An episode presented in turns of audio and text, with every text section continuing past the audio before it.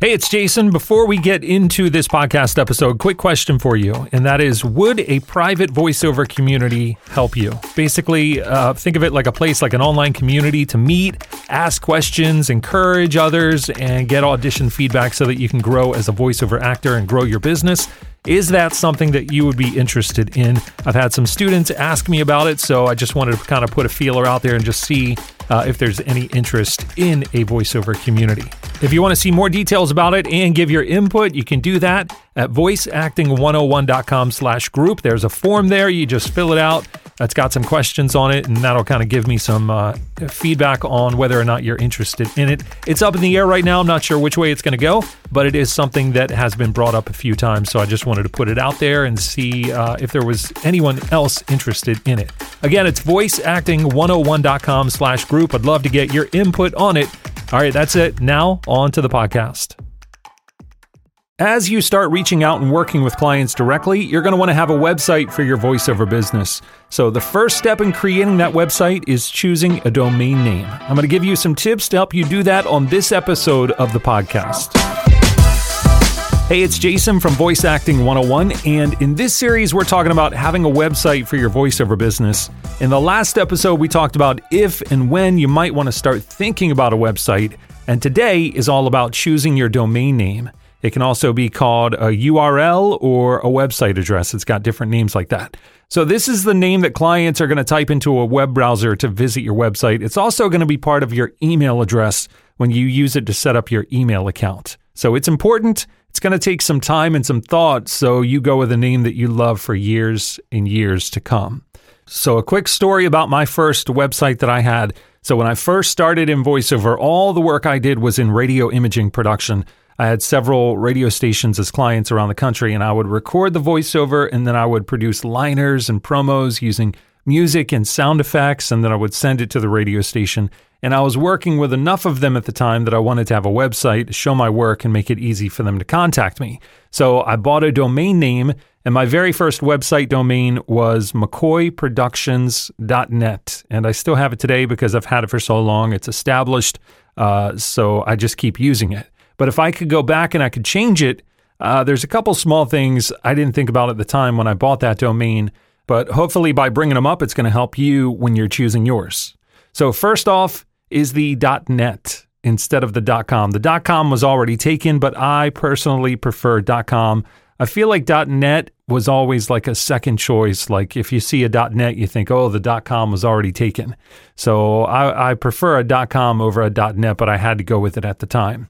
Uh, it hasn't made that much of a difference when giving it out or you know ranking on Google, but uh, definitely .com is my preference. Second is the word productions. At the time, I was producing audio for radio stations, but now 99% of the work that I do is just voiceover. It's just a dry voiceover that I'm recording and sending to the client.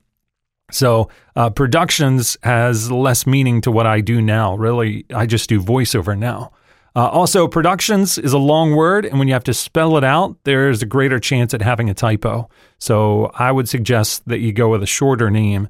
And also, one thing I have to clarify often is whether it's production or productions with an S.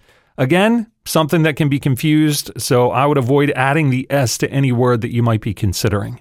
All in all, you know, these are minor issues. They haven't caused huge problems in the business, but uh, I do see how they can cause confusion for clients, and they're just things that I had to clarify over the years, over and over again. So I want to make it easier on you if you're picking your domain name right now. So when you're thinking of your own domain name, my first choice would be to just pick your name.com, unless your name is hard to spell or there are multiple ways to spell it. Just think, you know, when you say the website out loud, is it going to require clarification of any kind, or is it easy for someone to understand? You want it to be as easy as possible. This way, the client won't be confused or run into an error by mistyping it. You won't have to clear up confusion uh, as you're giving it out every time that you give it out. So, again, first name, last name.com, that would be my top choice as long as it's easy to spell and doesn't require any questions or answers about how to spell it exactly.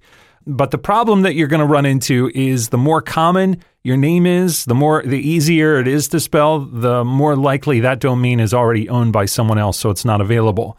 So if you run into that, then I would consider adding voiceover or VO to the ending. And then, in order to keep it short, you could just use your first name or your last name and VO. That's going to be a real short domain and real easy to understand. Uh, so for me, I have McCoyVoiceover.com and I also have McCoyVO.com. So I own those two. But you could also do something like voice of and then your first name.com. That would work. And you don't always have to use your name either. You could use your business name or you could describe your voice or the type of work that you do with something like elearningvo.com. And like I mentioned, .com still my preference, but there are other extensions that might make sense for you as a voice actor now like .co, .pro, .actor, or .media. Those kind of all fit within VoiceOver just like .com. Uh, one that I recently picked up is malevoice.actor. So hopefully that gives you ideas on what you can go with. And I would also avoid using any hyphens or numbers or any words that can be spelled differently. That's just going to make it even harder to give out your website address. All right, so now with these suggestions in mind, you can start your search for the perfect domain name. I've been using Porkbun. I'll leave a link in the description below. It's got the lowest price that I've found. That's why I've been using them. Uh, they're also great to work with, and they give you suggestions for the times when you search for something and that uh, exact domain isn't available, they're going to give you suggestions. You can look through them and see if there's any in there that might be a good fit for you. Cloudflare is another one that has low registration prices, so you can check them out as well. And as you search, you may find a couple that you want to have. Since they are usually $10 or less per year, that's usually the cost for a domain registration. It's not going to cost you too much to buy more than one if you can't decide. And then if you do buy more than one, you can redirect any domains that you buy so that they go to your main website. And that's pretty much it. These are the things that I consider when looking for a domain and where I go to buy them. If you'd like my help narrowing down a website domain for you, and you can see the website template that I use on my own website. Make sure that you check out voiceacting101.com slash website. That's where you can get the VO website template, which is a professional voiceover website customized and set up for you. Like I said, it's the template that I use on my own website. It comes with setup, hosting, email, the VO demo player plugin, and more.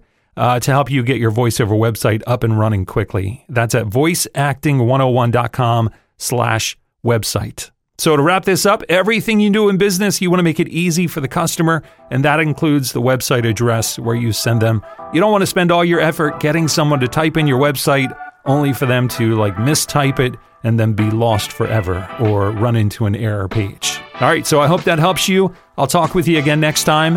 Have a great week.